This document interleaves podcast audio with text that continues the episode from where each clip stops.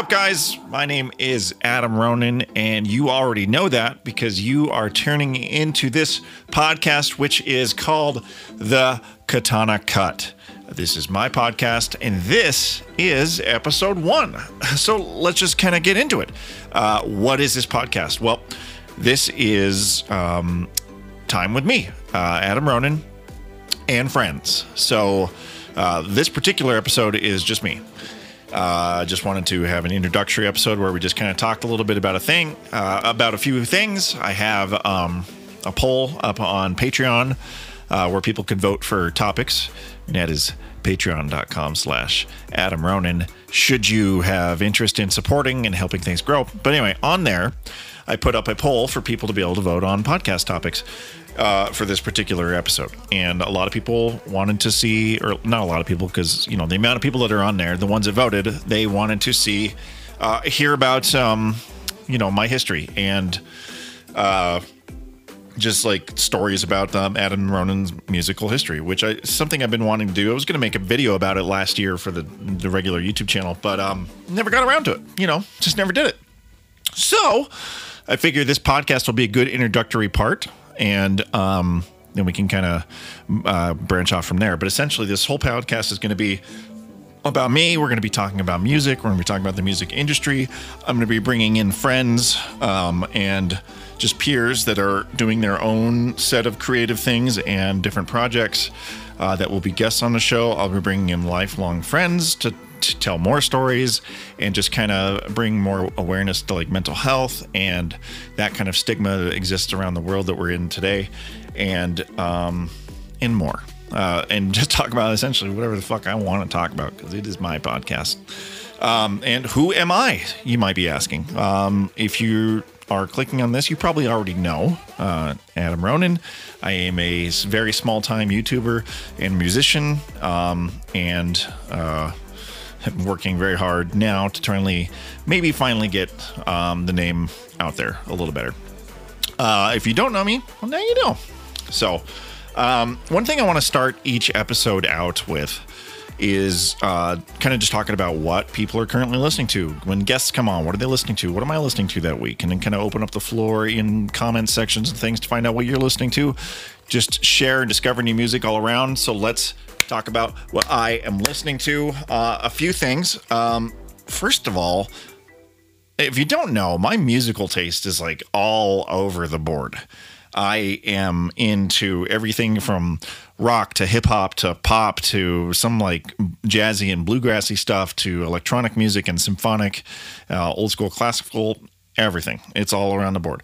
But I love pop music like a fuck ton. Like I have no shame. I love Kesha. I love Taylor Swift. I'm all about that shit. Uh, so I'm super into Halsey's new release. Uh, it's called If I Can't Have Love, I Want Power, which absolutely, fuck yes, girl, fuck love, and all about money and power.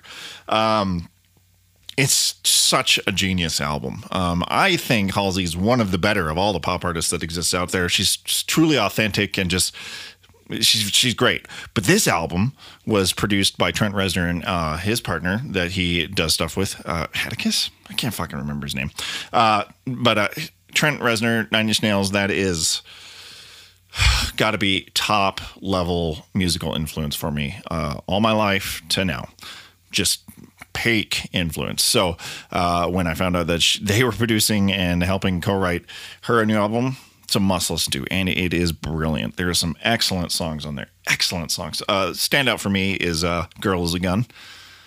Oh, fuck, that's a good song. Fuck. You know what I'm saying? Um, also, been listening to uh, Don Don Broco. Uh, they are really fun. They're like a kind of like a rock metal band, kinda. They're not like super metally, but they're they've got some heavy stuff to them. Uh, me and a buddy, couple couple years ago now, went to see uh, Our Last Night uh, in Denver because I always dug like their uh, covers and shit like that. So we went down there to see them, and these guys, Don Broco, they opened for them, and it was it was a blast. They were fun, and I've dug some of their past work, and they just came out with a new single called Uber. So I've been listening to that uh, as it is. It is. It's good. It's like raw, and um, it sounds like something that I would enjoy to write. Which just yeah, come on speaks to me as a whole right there. Um, and then, uh, secondly, and la- or thirdly, lastly, I've been listening to the Shang uh, Shang Chi soundtrack for the mo- the new Marvel movie. Uh, Gordy and I, Gordy is for who doesn't know, is my best friend in the whole wide world. Uh, you'll see and hear lots of him. Uh, we went to uh, like a little bro date the other day. We went to brunch and shit, and we went and saw Shang Chi. I was just like, man, this fucking soundtrack is lit super good. And uh, the standout tracks on there are Lazy Susan uh, by 21 Savage, Act Up with by Rich Brian and Earth Gang, and Swang Song by Saweetie and Nikki.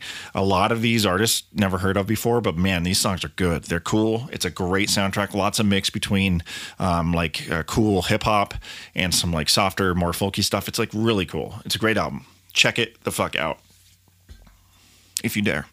Anywho, taking a drip of this water here.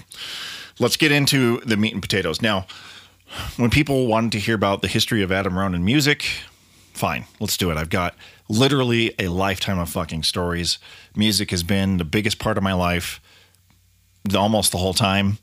And I've been in several bands, some of which were just shitty local bands, some of which did like really well, did, did big things, cultivated and just accumulated countless fucking stories, which I love telling, and I have no problem telling those here. But we got to start from the beginning, and because there is so many stories, and I don't want the solo versions of these podcasts to uh, be super long and drawn out, so to speak. Uh, I'll probably split this up into a couple parts. So, uh, welcome to part one of Adam Ronin music history. Where did I come from? How did I begin? How did I get into everything? Well, let's talk about it. I've got notes here, so I'll be referring to these notes because there's a lot of fucking things to talk about here. Anyway, everything that um, I've loved music my whole life. I, in fact, even when I was like, um, I was like second grade, I think it was second grade, however old you are then, I was super into rock music and super into um, hip hop and rap. And uh, there was this kid, I can't remember his name some shitty kid, some shitty kid in second grade, and we're like, let's start a band. And came over and spent the night one night. And um, I remember we um, were, of course, we were second grade. So what? You're like seven, eight. I don't know. You don't know. Uh, we didn't know how to play anything. We just wanted to be cool. So we, I was like, let's blend rock music and rap music. And he was like, oh fuck yeah, whatever, like whatever kids say. And uh, that was it. I was like, cool, well, let's call the band Rock It and Wrap It Up. Uh, I'll never forget that. I was like, cool, we'll, we'll like rock it, but then we'll wrap it up, but like play on words like rap. Um, it was super cool. We ended up breaking my mom's lamp that night. She was really mad. And uh, that's all I remember about that kid. I don't even remember his name, but I remember we were going to do Rock It and Wrap It Up. It was going to be like this huge fucking super group between the two of us where we did rock music and rap music and uh, then he broke my mom's lamp and fucking tried to lie about it. That little shithead. That was my first like music, but of course, obviously, nothing happened with that. Fast forward to um, about I was uh, 13, 14 years old when I truly realized what my destiny in music was.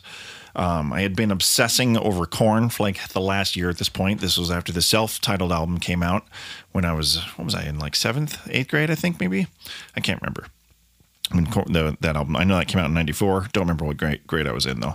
But that album just like fucking smacked me in the head. It was just, changed my outlook on everything that was musical, and I was like, damn, damn. And then, um, in uh, shortly after that, uh, of course, I was listening to Manson almost obsessively, and then right about when Antichrist Superstar from Mar- no, I'm sorry, uh, no, no, no, no, no. It was uh, whenever when uh, Sweet Dreams came out uh, from his Smells Like Children little weird remix album thing. I got wind of that and I was obsessed with it. I was like, oh my God, this is like weird and quirky and strange and kind of heavy, but industrial and rocky. It was very cool. Super into it. And then, um, but I discovered it late. So right as I discovered Sweet Dreams and, uh, and Smells Like Children, um, Antichrist Superstar from Marilyn Manson was about to come out. And um, I remember getting that album, going home, because, you know, living with your parents go home, went down into the basement because the basement was like set up into a little family room, put in the CD, that cool red and black like power symbol CD, put it in, open up the lyric book and press play and everything in my life changed as I listened to all these songs. I think there was like 15, 16 songs on Antichrist Superstar and I just just dug through the lyrics for every song and just sucked it in and I was like, "Holy shit." And then I just was obsessed with Marilyn Manson and Korn. That was like my identity as a kid. I, at this point, obviously, this is like right when the internet started to come out. Uh, it was like started to get big and shit. So we had AOL, and um, my profile on AOL was just all Marilyn Manson shit. I remember specifically like when you could like write your profile, you'd put in like your age, where you're from, and your interests and shit like that. And I just wrote Marilyn Manson over and over again, nonstop, copy and paste Marilyn Manson as many times as each field would allow because I was just like a dumb fucking kid and I was obsessed. But I realized at that point, I want to do that. I want to be those guys. I want to be the Jonathan Davis. I want to be the Marilyn Manson. I want to be a singer. I want to be uh, the rock star. I want to be the guy on stage that all the chicks want. That's uh, that was like it. Those were the moments where I like really just clear in my head. I was like, that's what I want to do. Some kids want to go be firemen. Some kids want to dig up dinosaurs. Some kids want to be cops or be scientists or whatever. No, my end game was to be my own version of uh, Korn and Marilyn Manson somehow. No idea how. But I wanted it. I wanted it bad. So uh, I remember specifically my dad at this time. Uh, was a, he was a successful business guy, and um, he uh, on the weekends would go and uh, he had like this little booth at um, Mile High Flea Market, which is in Denver. Um, it's like this giant flea market, and now it's pretty kind of grody. It's like mad Kmarty, like real grody people, and like it's not cool. But back in the '80s and '90s, it was a it was like a real cool happening spot to like shop and all that. So in, on the weekends, for like a, a little stint, he would have these booths set up, just selling like dumb shit. He would get out like um, auctions and stuff like that and resell and flip it. So I went with him one Saturday, and my dad and I didn't have like the greatest relationship growing up. We're like super close now, but you know, I wasn't good in school and he had expectations of me and all the stuff that parents have. Um, so we never like got along super well. He wasn't like, he didn't understand why I was weird and all the shit that I liked. It was just, you know, it was like a typical tumultuous father son relationship, um, which doesn't exist anymore. super close now. My dad's great. But back then, and we're chilling at this uh, flea market, and I say, Dad, I really want to be in a band. And, you know, if I told my dad, hey, I wanted to be a fucking scientist, he'd be like, cool. These are the steps you got to take. You got to get into school. You got to take these classes. Got to do this. My dad's like a brilliant businessman, super smart guy. But that's, of course, none of the stuff I wanted to do. I was like, Dad, I want to be in a band. And he looks at me, and this fucking guy, bless his heart, he knows nothing about like music. He's not musically gifted. Nobody in my family is musically gifted at all. Well, except for like my nephew and shit. We'll talk about that another time. But prior to me, nobody, there was no history of music. I mean, like my older brother, he's, I have an 11 uh, a brother 11 years older than me. He played like trumpet and shit when he was in band. But musically speaking, it just wasn't part of my family so my dad knows nothing of it, isn't familiar with like rock music or any of the artists at the time. So I expect him to just guffaw at me and fucking be like, why don't you do something, you know, worth a shit, you stupid little bastard? Um, but I was like, Dad, I really want to be in a band. He's like, mm, mm-hmm, yeah, yeah, yeah. He's like, you're going to need a couple guitar players, you're going to need a drummer, and you're going to need a bass player, and you might need a keyboard player. And I was just like, what the fuck? How do you know all this shit? It blew my mind. But I was like, wow. And I was like, you know what? You're right. Those are the things I need. And I got to figure out a way to get them because I wanted to be a singer, but I had no musical skill whatsoever. I did not play guitar. I did not do anything. In fact, I wanted to be a singer, but I really had no uh, inkling in my mind if I could be a singer. Like I would sing along to the radio and shit, but I, you know, I don't know anything. So, anywho, that really just set me off on a thing. I was like, how do I find these people? I was in like eighth grade, you know, or what at the time, seventh grade, whatever age that was. So um, it didn't really happen. They festered in my mind for uh, years about wanting to be in a band. And then um, finally, um, in high school, um, we get into sophomore year, going into junior year, and um, I meet uh, uh, my buddy named Aaron, who his name um, is Aaron. He goes by Ace in real life, um, and we just like I don't remember specifically how we met.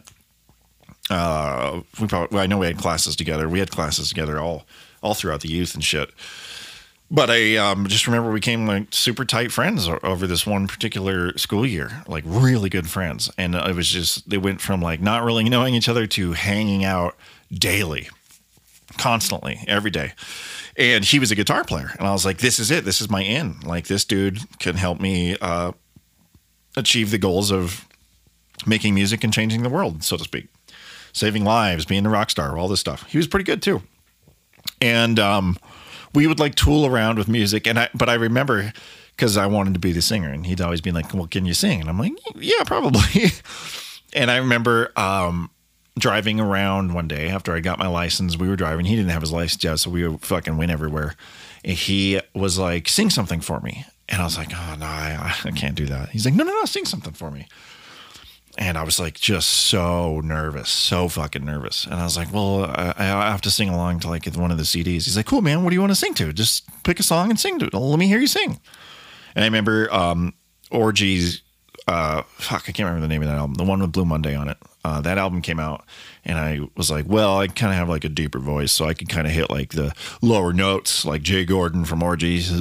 So I, I popped on Blue Monday, boom, ta, and I like sang along with the song to him, and he like hyped me up. He was like, "Cool, man, it's awesome." It probably sounded like fucking trash, to be honest with you, uh, because uh, spoiler alert: at this point in time, I knew nothing about singing, and I was not good at it.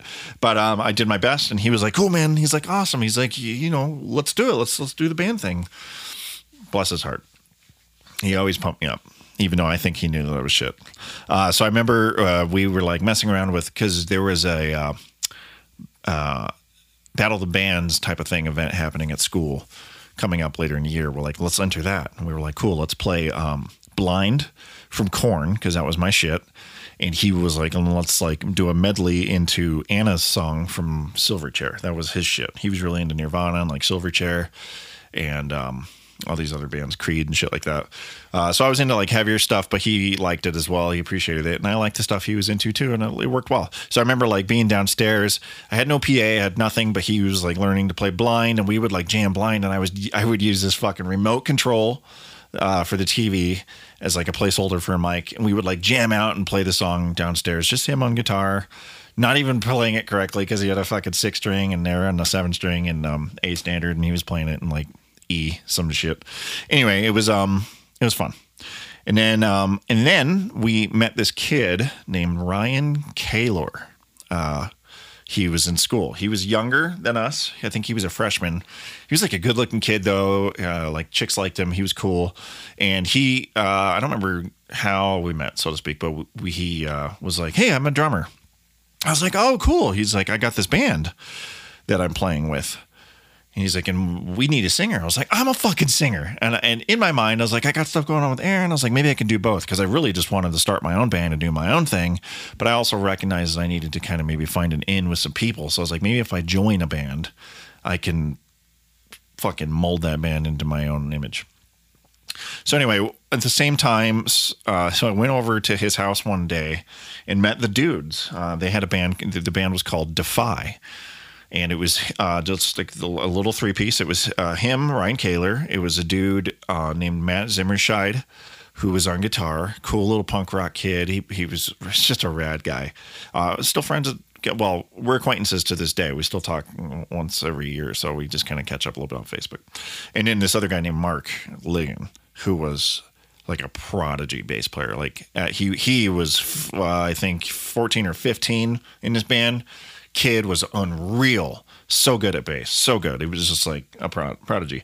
Had I known at the time, who, um, he came from his brother was this guy named Greth Ligon, who I ended up becoming friends with, who was also in bands later.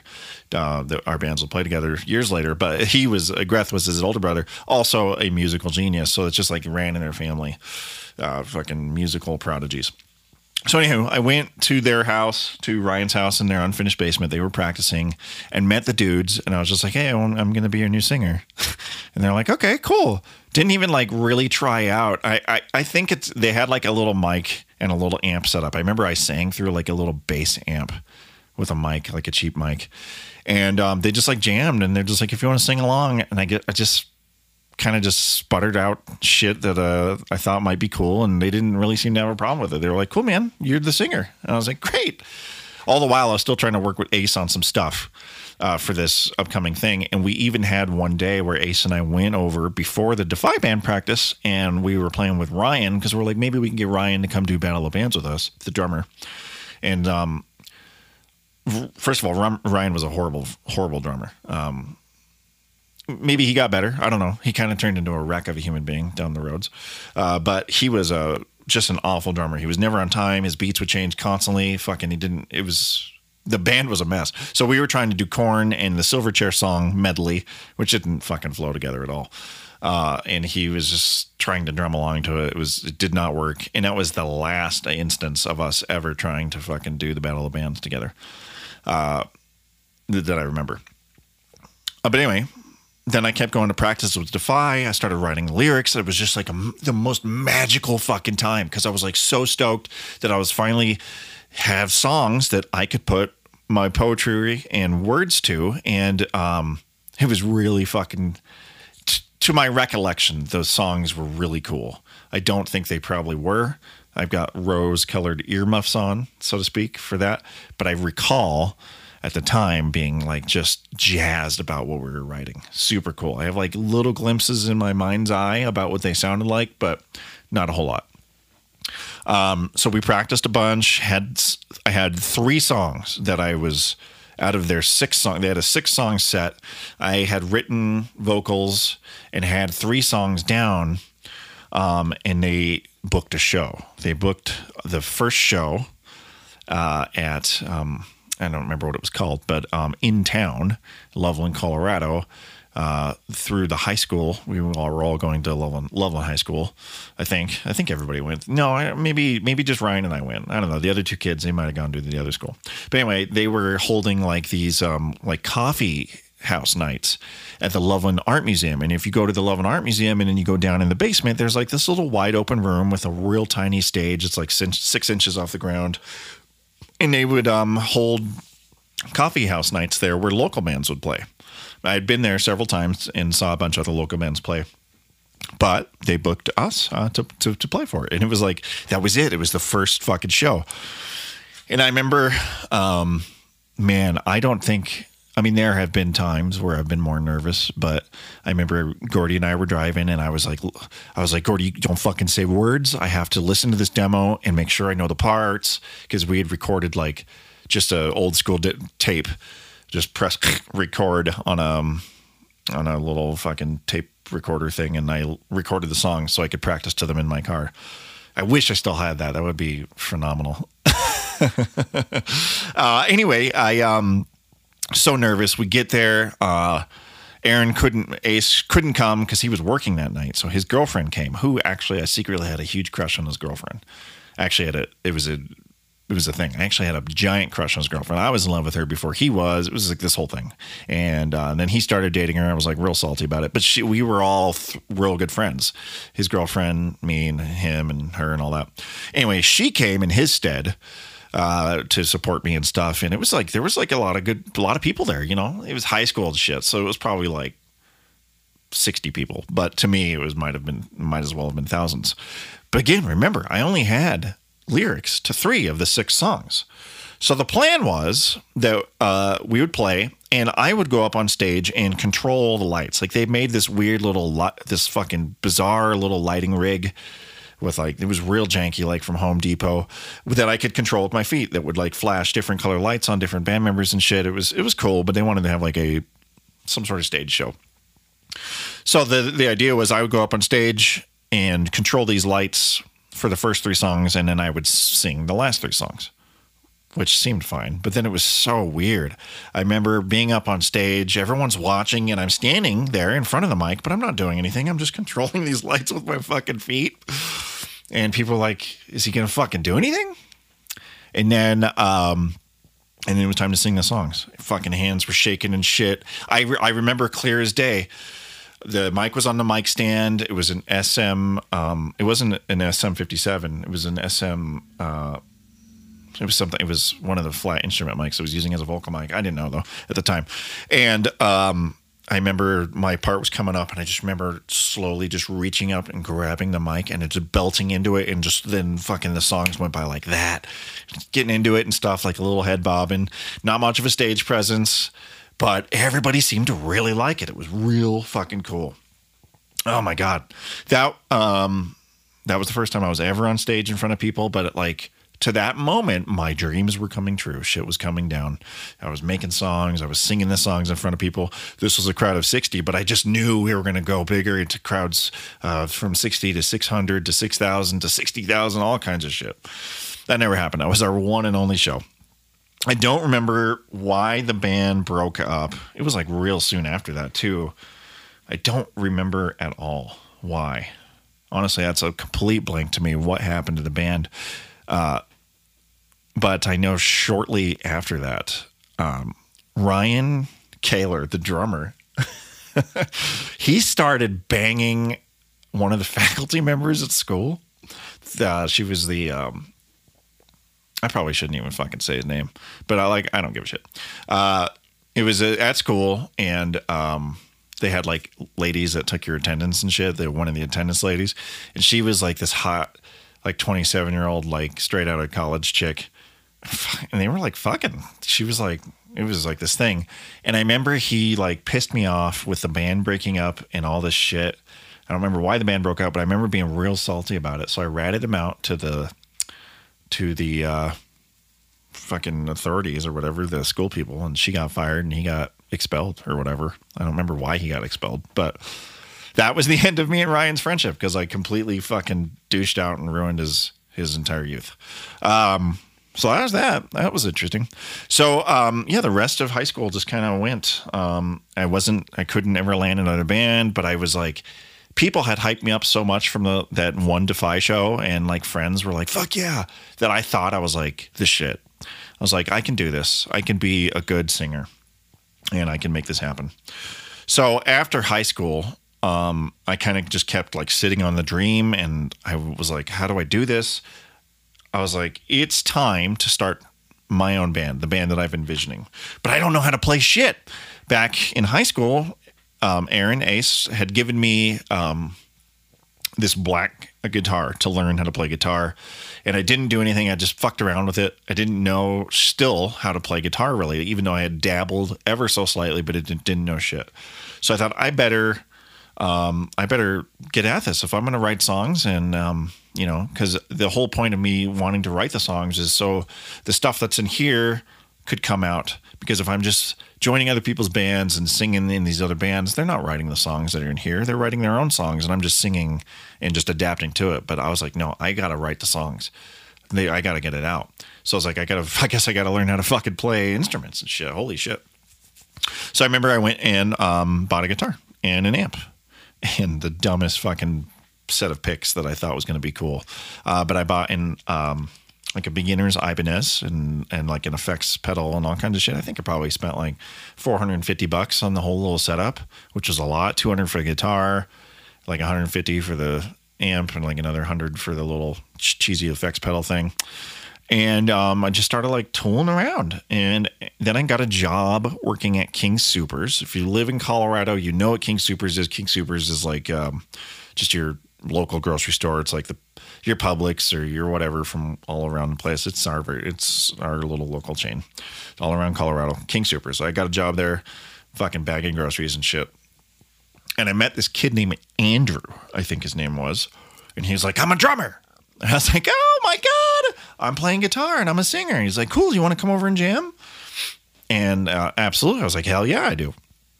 I had uh, been playing guitar like really seriously going at it for like two weeks at this point. So I go over to his parents' house because uh, this kid this he's like 15 maybe at most, and he's like I play drums. And I was like, all right, let's let's do this. Let's go down there, and um, he's got his drum set, and he's well on the way. But I'm just like standing there, absolutely flabbergasted at how the fuck I was like, what have I got myself into? I was like, I don't even know how to play this thing um, at all. So I just started just just messing around. He was trying to drum to my absolute fucking laughable noise that was coming out, and it was like a real crappy drum sesh uh, or jam sesh. It was really bad, and I was actually really discouraged. I was like, "What am I doing?" I was like, "This is stupid," and he was like, eh, "Yeah." Oh, fast forward like a couple months, and I just played constantly and I started to like get a handle on how to like write riffs and I was picking up techniques and stuff. All self taught. I never took a single lesson. I should have, and I still want to, uh, but I should have.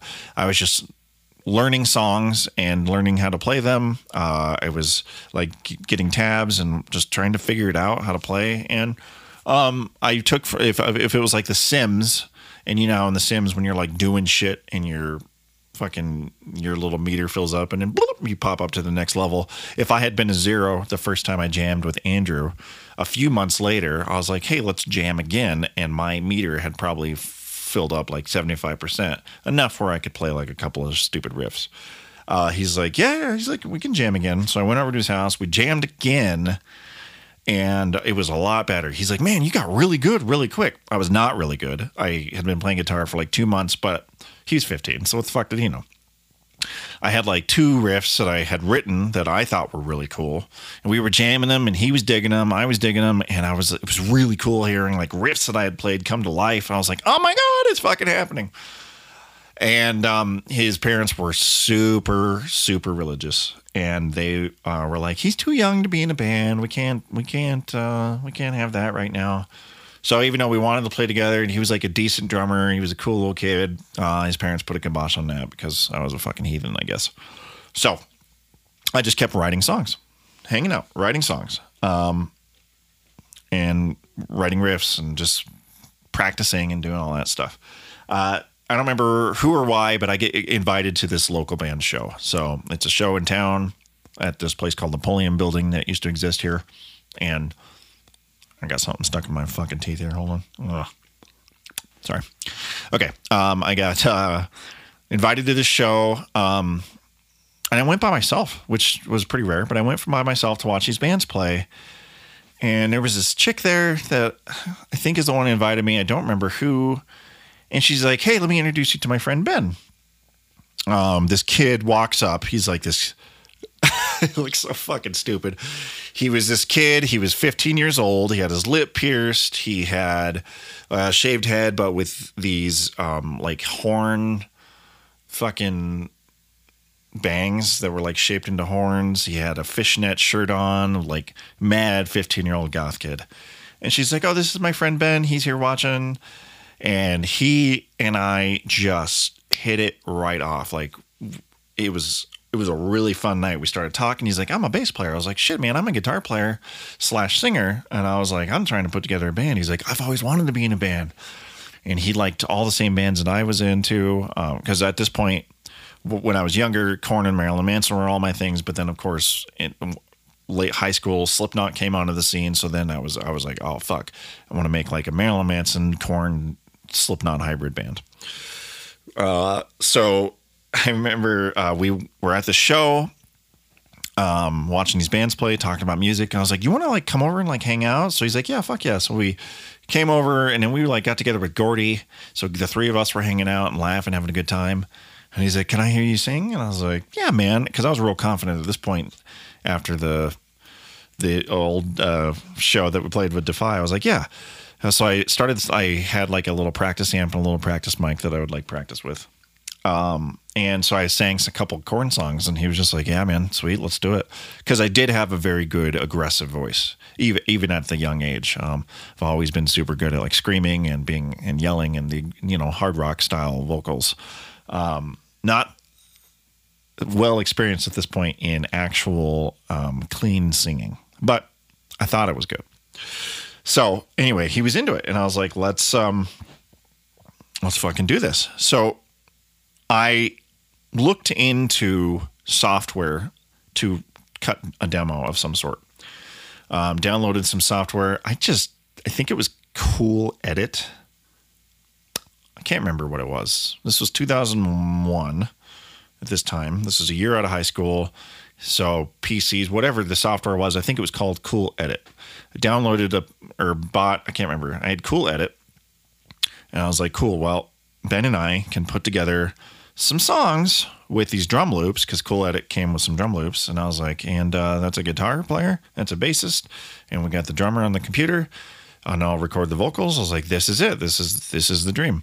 And I remember we recorded like two or three songs in my parents' basement on Cool Edit. I remember like miking up the amps, covering them with pillows and shit, picking up little techniques here and there. Holy crap, man. These were bad songs. Like, not bad as in like fucking bad, man. No, these were real shit. I actually just a few months ago discovered this same CD with my nephew. He was going through my old CDs and we put that in. I was like, oh my God. I was like, that's it. That's that fucking two song demo that we cut uh, for the thing.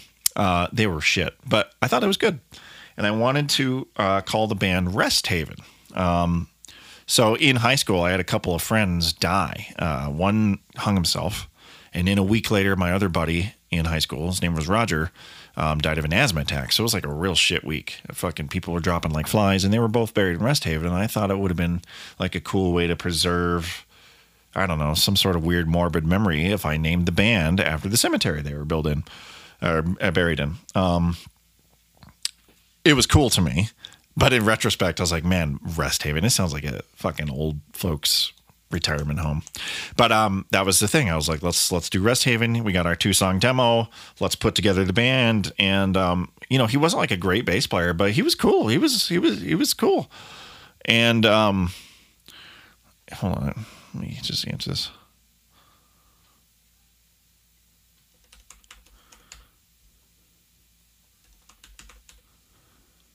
Okay. Uh, he he wasn't great uh, at bass, but I thought he was like really inventive and cool with some of the riffs he was coming out with, and he was practicing and he was getting good. Like he was getting good. He would play along with like Incubus stuff and just nailed, started nailing like slap techniques, and I was like, hell yeah, he was getting really good. Um, so uh, you know, I was like, we got to find ourselves a drummer. So he, I remember he was going on vacation to Florida with his family or whatever. And I was like, by the time you get back, I'll have found a drummer. He's like, all right, man, cool. He goes and I go to some like house party, and then some guy introduces me to this guy named Tony. And I went to high school with Tony. I didn't know him, but I knew of him. And he uh, was a drummer. And I was like, oh man, me. I was like, me and my buddy Ben were putting together this uh, this band called Rest Haven. We need a drummer. And he's like, oh, I'd be super interested. He's like, I'd be super down. And I remember him being like a punk drummer. And I was we were uh, we went into the garage where his drum set was set up, and I was like, "Well, can you just like play me a couple things?" And he got down and he started like playing all these beats and shit, and I was like blown away. In retrospect, Tony wasn't all that great, but it was cool to me who had never had a drummer before, like a real one that wanted to be in a band with me uh, from scratch. And because I had, you know, Ryan Kaler in the older band, but he was garbage. Uh, Tony could at least hold a beat and he was doing some creative things. He had no sense of fucking metronome timing. He would go fast and he would go slow, but it was cool. And then boom, he was in the band. Uh, and then Ben came back from Florida. I was like, I got us a drummer.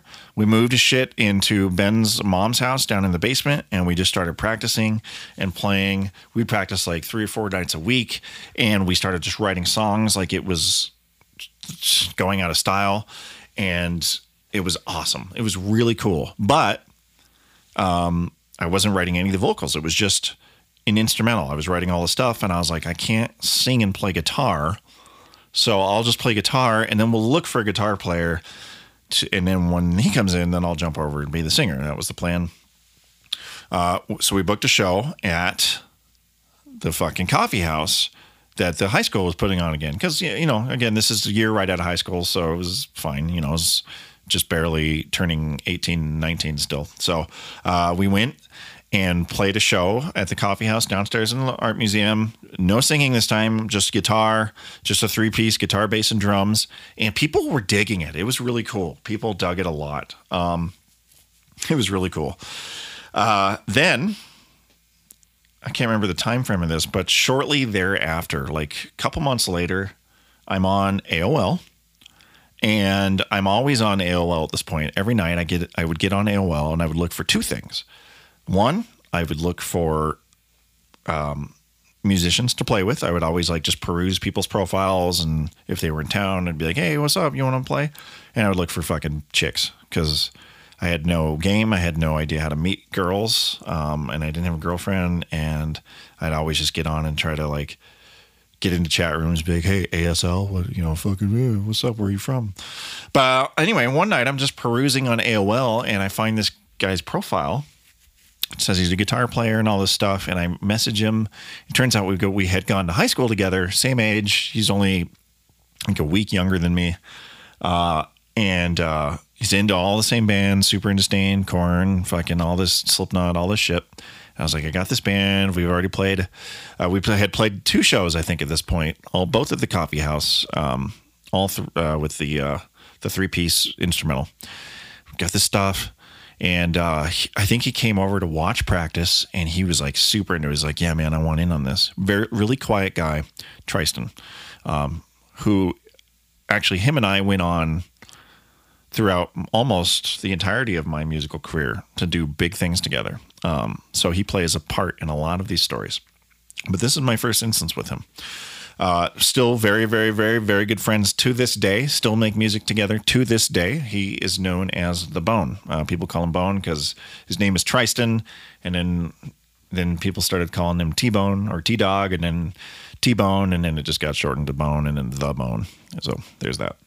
So anyway, um, so he joins the band. I teach him all of the songs that I wrote, and he made like a couple adjustments to some of the riffs. He was much better guitar player than me, and um, boom, there it is, full band, full four piece band. And we played this one show at an amphitheater outside in Loveland. Oh, It was Tristan's first show with us, me on the vocals. And to me, it was like the greatest thing at the time that had happened. There was probably like 10 people lined up in front of us to see us. But that was like, I was like, oh my God, it was just like a sea of people, but it was just like fucking a handful of humans. But it was cool, man. People seemed to like it. Everybody was really supportive of what we were doing. It was cool. So then we decided to cut an album. Um, one of the guys at the local um, guitar store that we would buy from, uh, who, who I bought my first guitar from, and then we bought gear from going forward. He was like, "Hey man, I record bands and stuff." He said, "If you guys want to cut an album, he's like, we can cut a a real sweet, sweet deal." Uh, we, I was like, "Oh man, that would be great." So I remember we we did a nine song album with him. He came over one day. We all tracked live at the same time, and then I went and cut the back vocals separately. Um, and uh, it was yeah, it was really cool. Uh, I was super super proud of it. Uh, I still have it. It's hot garbage. It is not good. Uh, see, the thing that I've been alluding to, and that I wish that I had better ideas about when I was younger, is I fucking sucked at singing. Sucked really great at the the heavy stuff like screaming and like yelling and uh, aggressive vocals, but melodic singing couldn't fucking hold a note or sing a tune to save my cocksucking life. And everybody was always really supportive, so I thought I was fucking tits, but I was not good at all. Um, I would listen to this album and think I sound great, but what the fuck, man? I sounded so bad. Maybe in the future I'll put some of the songs out just for funsies, but they sucked. They fucking sucked. But we uh, cut that album and we started playing some of the like bigger clubs around town. Uh, I remember it was in August of 2002. Now maybe it was still 2001, but I'm pretty certain it was 2002. I don't know. One of those in that year. It was August. We played um, at what this venue in Fort Collins, Colorado. At the time, it was called the Starlight, and that was like th- one of the places in town that you'd go see bands at. And it was like a dream of mine for a while to play there. It was a small club, but it was like a real stage. And we played, and probably like we had like 20, 30 people that came um, from like King Supers where I worked. Everyone came, all of our friends and family came. Man, I had never felt fucking cooler. I remember we played that show and my parents were out of town and we fucking threw this house party like afterwards that was really fucking wild for a small town house party, local man house party. I remember Tristan ate all of my mom's fucking candles. because we were too drunk, so we had to have all these fucking, or we were too, uh, we were only like 19, so we couldn't buy alcohol. So we had all of these fucking, all of our older friends and stuff go buy us alcohol, and we just got super drunk. Fucking Tristan ate all like all bit into all my mom's candles and shit, and we were just like put them back up on the shelves, but they all had bite marks taken out of them. So funny, so funny. Uh, fucking sex was happening all over the place. It was like the first time that I felt like a rock star. I was like, I just played a show. I'm having a fucking house party. There's chicks here. Fucking people are naked. And I was like, this, this is it. It is happening. I mean, it wasn't happening, but it was cool. It was, it was, it was really cool. Uh, so we started playing more shows all the time. We played shows all over, and we started to get kind of no, we didn't get big at all. There was no notoriety, so to speak. We were a local band and we were known around town, but we would play shows. It'd be like 10, 15, 20, 30 people at max. Uh, but anyway, we connected with this guy named Bren. No, oh my God, holy fuck. I forgot about all these stories. Oh, these podcasts are going to be so long if I tell them all. Anyway, in the midst of doing this, we get approached by this guy named Ken. forgot, fucking forgot about Ken. We we hook up with this dude named Ken who uh, wants to be our manager, right? So he uh, is booking us these shows, and they're cool shows, and, and we're playing the shows. And um, I tell Ken, he's like this weird guy. He's a milk milkman. He was a milkman in his day job because I remember because one night he was like, "Hey, do you want to come out with me while I drive and drop off milk, and we can talk strategies and shit. And I was like, yeah, yeah, because I would do anything at this point at any time of the day with anyone to talk music and talk about planning how to blow my music up and make it the best it can be. So I go go out with this fucking guy named Ken at like midnight to drive till like four or five in the morning delivering milk. It's wild. It was it was crazy. We were talking about all these plans. He, he was letting me like throw bottles of milk at like parked cars and shit. It was fucking wild anyway, so he uh, doing all this stuff, and I tell Ken, and I say, I want to, we want to cut another album.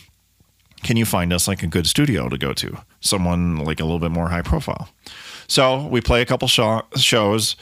Ken comes to us and he's like, Hey, I got a guy named Brendan on deck who's got a studio uh, kind of up towards the mountains. Um, we can you can cut six songs with him uh, for a thousand bucks. And we're like, holy shit, that's a lot of money. I mean, I mean, it's not really, but at the time, for 19 year olds, a thousand bucks is crazy. So we uh, meet with Brendan. We make this agreement to do three songs one time and three songs a month later. So we could split it up into 500 bucks, much easier to digest and come up with. And we, so over the course of a couple months, we cut this six song album and the record. He fucking had this crazy studio. This, he had just hundreds of thousands of dollars worth of gear. Like it was my first instance in what could be considered like almost a multi-million dollar studio. It was bonkers huge. It was crazy and it sounded great. The fucking recordings were impeccable. But you know what wasn't impeccable? The fucking shitty singer sounded like garbage. It was my first instance of him trying to use auto tune on me. I remember in this one section, uh, and it, I was singing so poorly that the auto tune was like sounding all fucking janky and shit. And I was like, Are you to do that? And he's like, Do you want to hear what it sounds like without it? And I was like, No, I guess not. And that was like my first instance of being like, Shit, am I a shitty singer? It was like, it was kind of a bummer. But um, regardless, th- we cut the album and it was tits. It sounded cool, minus like my bad vocals. Some of my vocals sounded cool on the heavy stuff, but anytime I tried to like slow down and sing, I was just like trash, straight trash. And the guys knew it. They just never wanted to say anything to me for whatever reason. They probably they want to hurt my feelings. So anyway, all this is happening and then the worst of the things happen. My all of my successes come to fruition on AOL, and I start talking to a chick on AOL.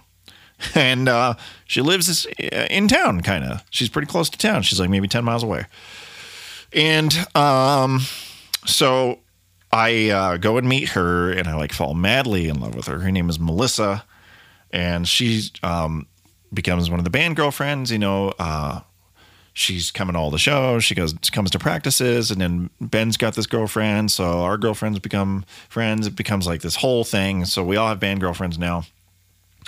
Uh, but Melissa was real bad. very, very, very, very, very bad human being. Um, so, long story short, and we can get into this another time, but um, Melissa disappears for like a few days, right? She's just gone. She's just fucking what? And I'm losing my mind. And I'm like, where is my girlfriend? What has happened to her? What the fuck is going on?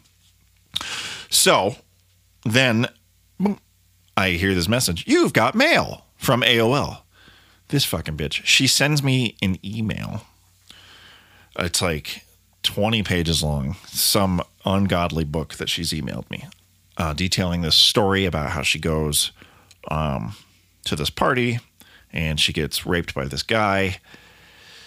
This whole fucking thing. Um, and I thought I was gonna just lose my mind. Um, I was gonna like hunt this guy down. I was gonna fucking murder him. Um, and it just destroyed literally everything that I was working towards. I gave up on doing music stuff. It was all just so I could fucking defend my girlfriend's honor who had been sexually assaulted. Now, I will fast forward a little ways here, but long story short, end of the stick about it was uh, she went to this party, slept with this guy, felt guilty for cheating on me, then accused him of sexually assaulting her, wrote me this huge email detailing the assault, which she didn't think it through, um, which was incredibly different uh, than the um, report she filed with the police. Details didn't line up. All these things started to come to light. I had to go and testify against her because she had lied about it and was trying to put this fucking kid in prison for for just having sex with her consensually, and she lied about it and just felt bad about it. So uh, the band fell apart because I spent all this time trying to fucking salvage my relationship and whatever was going on with that, which was a bunch of waste of fucking time. And I was so bitter and upset about what she had done and what had happened that it sent me on a really long line of um, fucking not being great towards people, um, being rude and mean, and fucking thinking women were ass were were, were just shit. And uh, yeah, so that was kind of the end of Rest Haven. Um, so from there, I chill for like a year um, Melissa and I finally end up breaking up. She moves away. I then the details start coming out about how it was all like fraud and all this shit. It was like a whole fucking nightmare. So I'm chilling and I'm just like done with music for a little bit. I'm like, I don't know what to do. Um, the bo- the guys in Rest Haven were still playing. Um, they were still playing. They just they never found like a singer to replace me. I'm sure that they probably were like, man, we're probably glad to be rid of the guy who can't sing. Let's try to get a real singer. But the thing about it was it was my band. Nobody has fucking ambition like I do. Never. In any of the bands I've ever been in, I am the glue that holds them all together. They couldn't keep things together. They couldn't get shit going. Uh, so they broke up and fell into the fucking ether. And here I am just living in a pit of depression because of what happened with my ex. And um, so I just, I, I just, I'm like, I'm just going to go get a job and just start working. So I go and get a job at a place called Dollar Tree, which at the time was called a place called Greenbacks. It was a fucking dollar store. Um, I'm in there working. Um, this is they were greenbacks at the time, but they were getting bought out by Dollar Tree and turning into a Dollar Tree. So whatever. But I get a job there. I walk in and I apply. I turn in the application. The manager, his name was George. He hired me on the spot, and it was a really cool job. Um, but I met um, a guy working there named Roger he and I, like Ben and Ace before him, we clicked so very well. We became instant best friends. Funniest fucking dude, so fun. He made that job an absolute blast. Just a just a blast.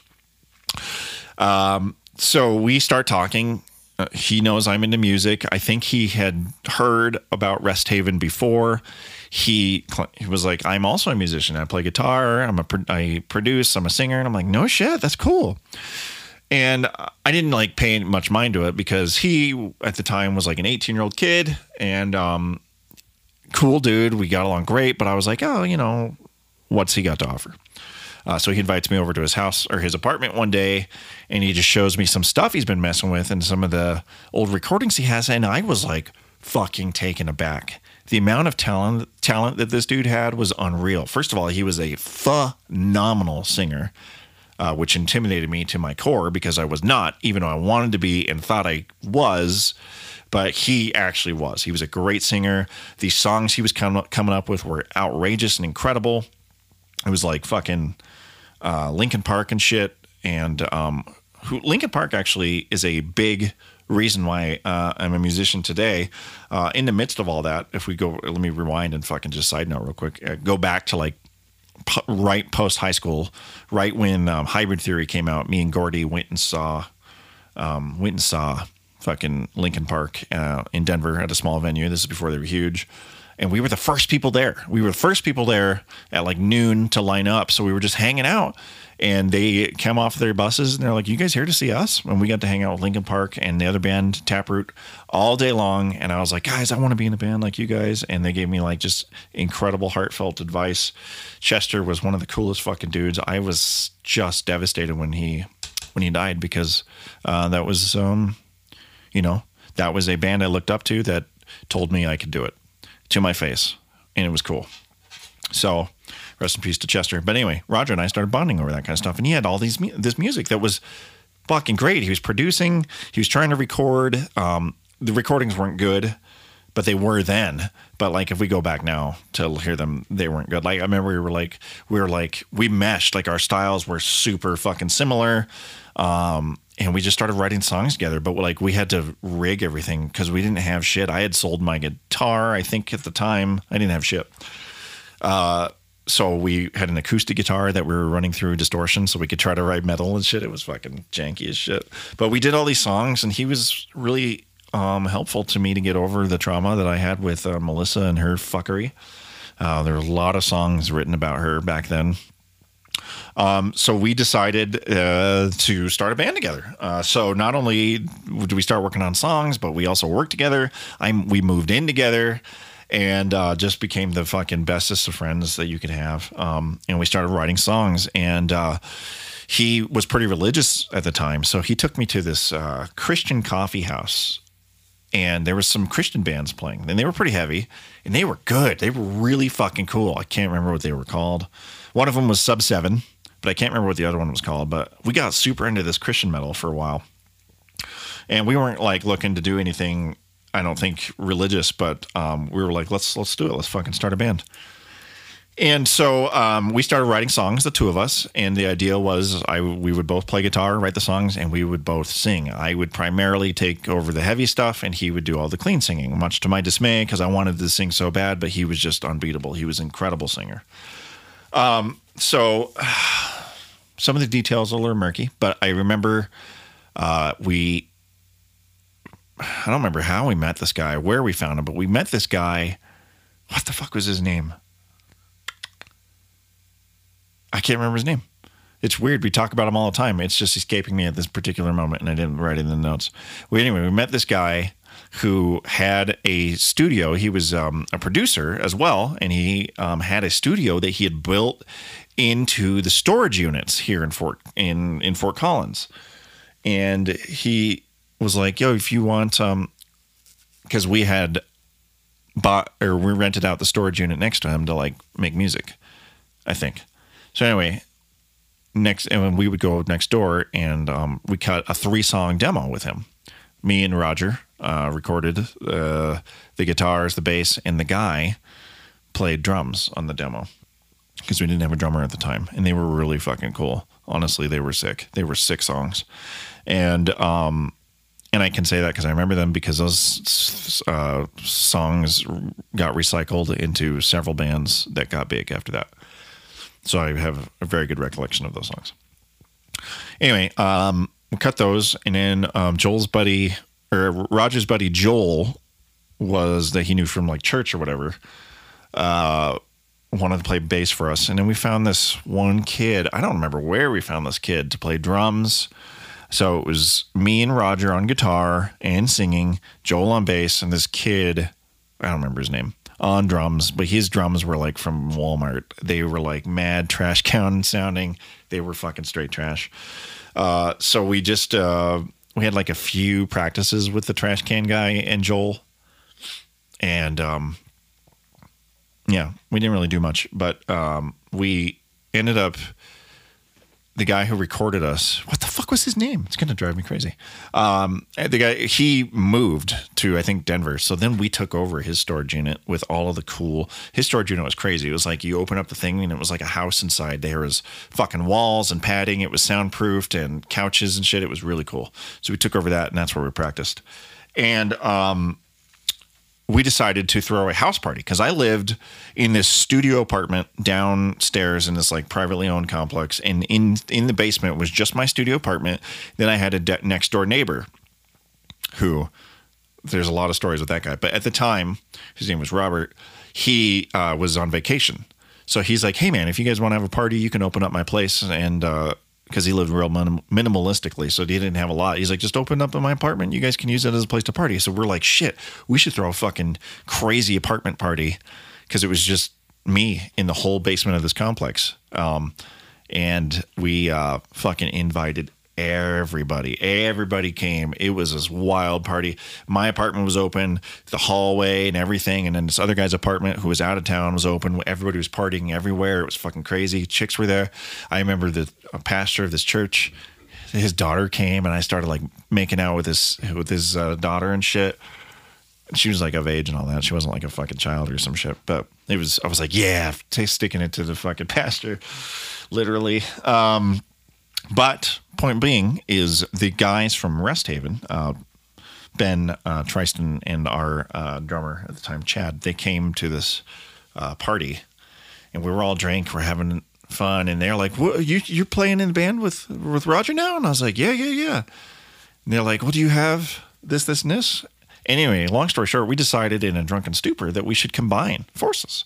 So they should. So Ben would be our new bass player, and then the drummer, and then Tristan would come on as a third guitar player. The, lead guitar player, Roger and I did the rhythms, and uh, we decided that that was the way to go. And um, the next day, we started fucking practicing, and it was sick. Like it was a five piece band. So Roger and I on vocals and rhythm guitar, Tristan the Bone on lead guitar, then Ben on the bass, and then Chad. Uh, his name, his nickname was Twitch.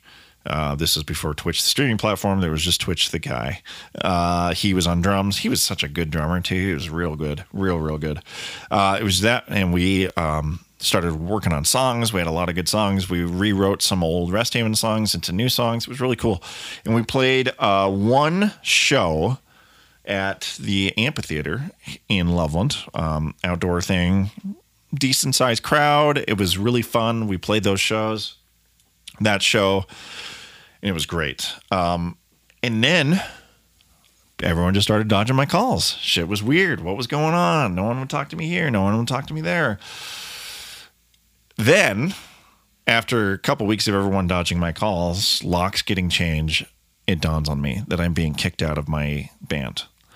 Um, I don't really know what happened. Ben was not the greatest guy. Um, we are not friends anymore. We've s- since lost touch over the last uh, two, three years. He's um, not my favorite person. I don't care for him. In fact, I think he's a real piece of shit. And um, he's kind of always been. And I think that he was like, you know what? He's not that good at singing. Roger, you're really good at singing. So why don't you just be the singer? We don't need three guitar players. So really, I was kind of the weak link of the band. And, uh, it, you know, I got fucking booted. I got booted and oh boy, I was devastated. I was really fucking bummed out. Uh, it was right at right after I got kicked out um, that I met a girl named Star who uh, worked at a GameStop, and I just stumbled in and got her number, and we started dating right after I got kicked out of that, and she was uh, also a fucking horrific person to be with. Um, she said no music.